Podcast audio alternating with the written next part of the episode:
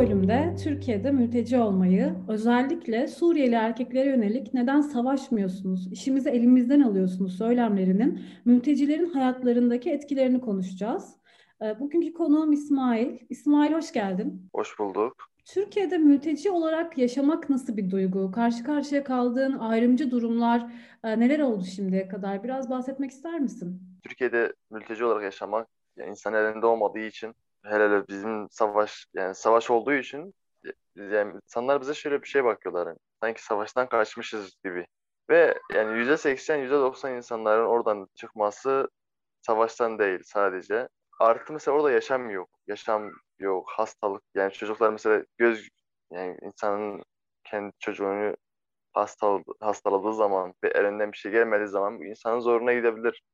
Ve artı oradaki savaş farklı bir savaş olduğu için, iç savaş olduğu için herkes savaşmak zorunda kalmadıkları için o yüzden çıkan mülteciler hep bazen insan vicdan azabı kaldırabiliyor yani gelen sorulara, gelen ön yargıdan dolayı. Yani insanlar diyorlar ki siz neden savaşmıyorsunuz? Neden orada kalmalı? Biz olsaydık oradan çıkmazdık. Yani bu tür sorular insanın zoruna gidebiliyor ama insan olduğu olayın içinde farklı. Böyle konuşarak farklı. Türkiye'ye geldiğinden beri, uzun yıllardır Türkiye'de yaşıyorsun diye biliyorum ben. Türkiye'ye geldiğinden beri yaşadığın hisler, duygular, Türkiye'ye dair fikirlerin neler? Türkiye'de yaşamak iyi bir tarafı var, kötü bir tarafı da var. Yani iyi bir tarafı insanlar buradaki biraz başka ülkelere göre biraz daha iyiydi. Ama yine de insan burada ister istemez ön yargıya kalabiliyorsun. Yani mesela 2014 yıllarında geldiğim zamanlarda Türkiye'ye, o zamanlarda bayağı bir ön yargı vardı yani. Çok aşırı derecede fazla vardı. İşsizlik, artı evsizlik, geçimsizlik, her türlü olaydı her türlü sıkıntılar yaşadık. Yani şu ana kadar bir ön yargılar var da ama eskisi gibi kalmadı yani. Ama şu an sorunlarımız aslında şöyle bir durum var. Hani biz bitti diyoruz ama benim için bitti. Ben şu an mesela belki yürüdüğüm yol farklı ama başka insanlar için gerçekten hala geçerli olabiliyor. Yani hastanelerde olsun, Arapça, ben Türkçeyi bildiğim için herhalde ben kendim için diyorum ki acaba benim için geçmiş olabilir çünkü ben Türkçeyi bayağı çözmüşüm. Ama ben, farklı insanlar mesela Türkçeyi bilmeyen insanlar mesela için, Suriyeliler için, mülteciler için başka başka ülkeden olsa bile Türkçe bilmedikleri için sıkıntı yaşayabilirler. Hastanede olsun, ondan sonra iş yerinde olsun, mahallede olsun, komşular arasında olsun, özel hayatta olsun.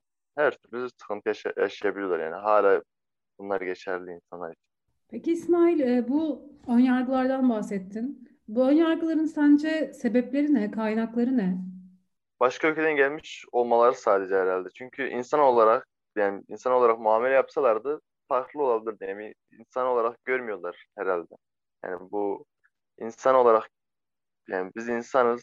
Neden bir insanı kimliğiyle ön yargı yapıyoruz? Önce denemen lazım ve dediğim gibi her millette bir şeyler var, kötüsü de var, iyisi de var. Bunun sebebi dediğim gibi sadece bir insanı tanımadan kimliğine göre, geldiği ülkesine göre ön yargı yapıyorlar ya da birkaç yerde duymuşlar Suriyeliler öyle çalışıyorlar. Suriyeliler bedavaya çalışıyorlar. Suriyeliler az paraya çalışıyorlar. Bunu insanlar kafalarında fikir olarak yapmışlar. Ve inşallah gelişirler . Tam da buraya gelecektim aslında İsmail. Bu ön yargıların, nefret söyleminin, ayrımcı söylemlerin, insanların hayatlarındaki etkisi neye gelecektim? Sen biraz bahsettin aslında ama belki hazırsan da bahsi açmışken iş meselesi, bu bedavaya çalışıyorlar, işimizi elimizden alıyorlar meselesi de mültecilerin hayatlarını oldukça etkileyen söylemlerden biri. Ki iş bulmak da mültecilerin karşılaştığı en büyük engellerden biri. İşimizi elimizden alıyorlar ya da ekonomik krizin sebebi mülteciler gibi söylemleri de medyada sık sık görüyoruz. Peki senin karşılaştığın engellerden bahseder misin biraz ya da bu söylemlerden çevrende etkilenen kimse var mı? Ve bu etkiler insanların hayatlarında ne ölçüde oluyor? Ya o söylemler mesela normalde bir insan Türk olarak olsun, kendi ülkenin vatandaşı olsun. Adam iş gezmiyor, tamam mı? Gidip birkaç yere soruyor sadece. Daha doğrusu gezdiği bile değil herhalde. Sadece insanların duyduğu için. Ama mülteciler ne yapıyorlar mesela? Mülteciler gidiyorlar, işte soruyorlar mesela.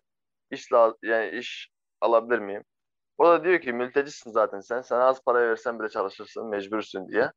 O adam mecbur olduğu için çalışıyor az parayla. Ama bunu aslında yapanlar patronlar, iş yeri sahipleri mesela. Bunu öyle yapıyorlar. Az parayla çalıştırıyorlar mülteciler. Mülteciler de çalışmak zorundalar çünkü başka ülkede yaşamak zor. Birincisi, ikincisi çoluk çocuk da var. Artı geçimsizlik de var. Yani adam diyor ki boş boş gezeceğime az parayla yine çalışırım. Ama adam mecburiyetten bunu yapıyor. Yani öyle bilerek yapmıyor. Evet, diğer insanlar diyorlar ki siz elimizden iş alıyorsunuz. Sadece biz çalışmayak diye. Siz bedavaya çalışıyorsunuz. Adamlar yani olaya farklı gözden bakıyorlar sadece. İşsizlik çok kötü mesela. Yani ilk geldiğimiz yıllarda ben 6-7 ay hatırlardım mesela, o zamanlarda hiç yani 6-7 ay işsiz kalmışlığım vardır. Babam da aynı şekilde, ailem komple mesela işsiz evde oturuyorduk. İş geziyorduk, vermiyorlar Suriyelilere. İş aramaya çalışıyoruz, yok. İş kurmaya çalışıyoruz Suriyeliler için. Ruhsat vermiyorlar. Sen İsmail bir hikaye anlatmıştın bana. İşe girmek için Türkmüş gibi davranmıştın. Belki biraz ondan da bahsedersin.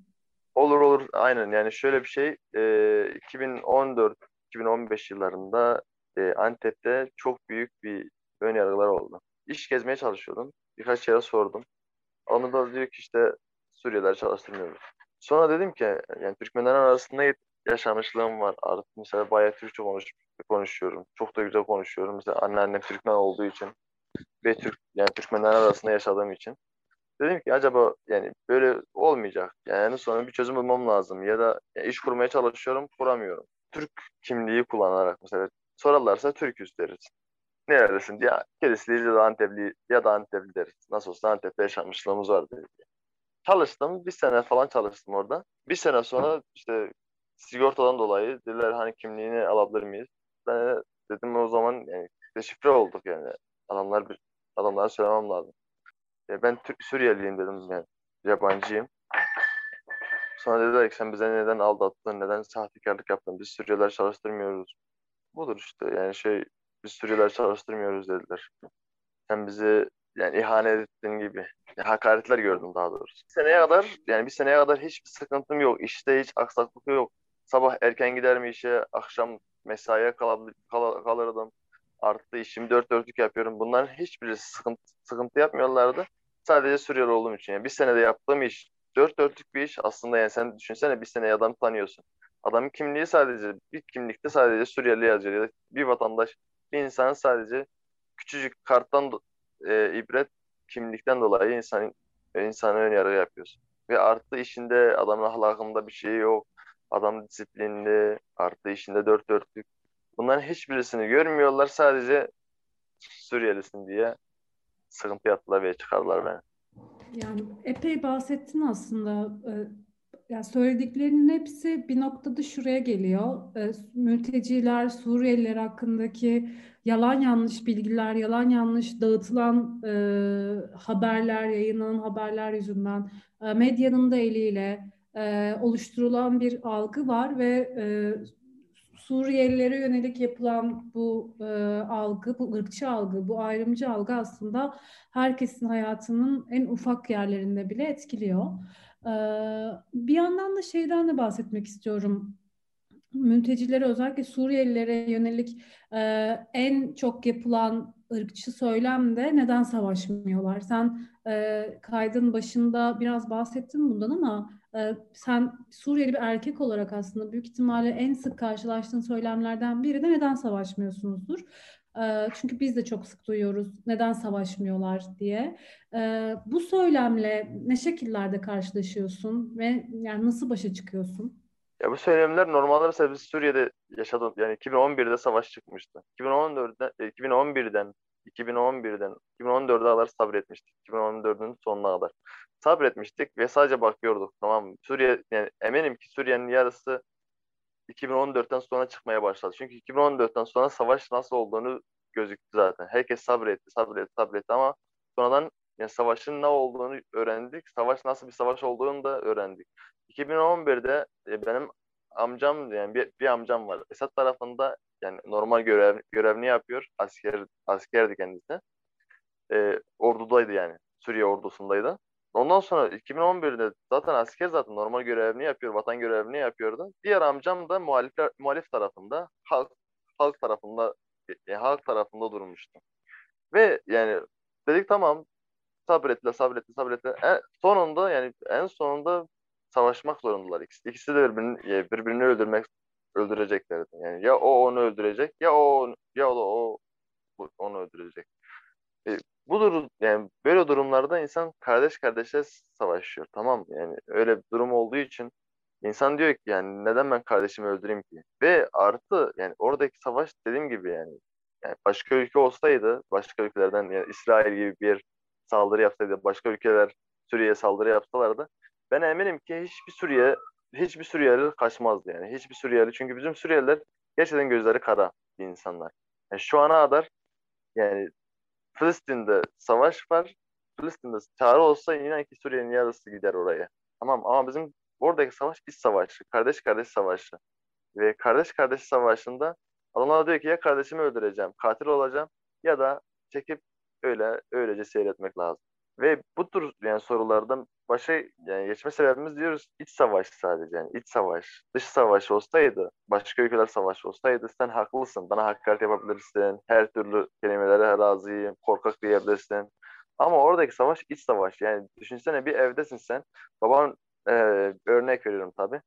Baban mesela CHP'li, annen AK Partili. Yani bunlar öyle bir durum. Tabii annenden baban mesela durmadan yani tartışıyorlar durmadan tartışıyorlar. Bu kaldırılacak bir şey değil yani. İkisi de birisi annen, diğeri de baban. İkisi de değerli senin yanında. Bu tarafta dursan diğer tarafa ayıp olacak. Diğer tarafta dursan diğer tarafa ayıp olacak. İşte bu tür olaylardan dolayı mülteci olmayı seçtik yani.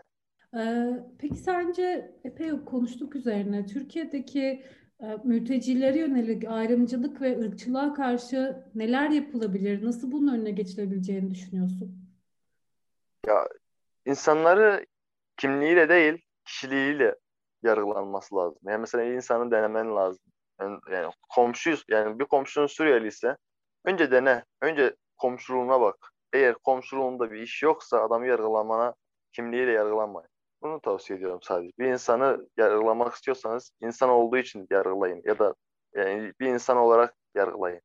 Kimliğiyle, nereli olduğunu ya da mesela ya her türlü insan var zaten.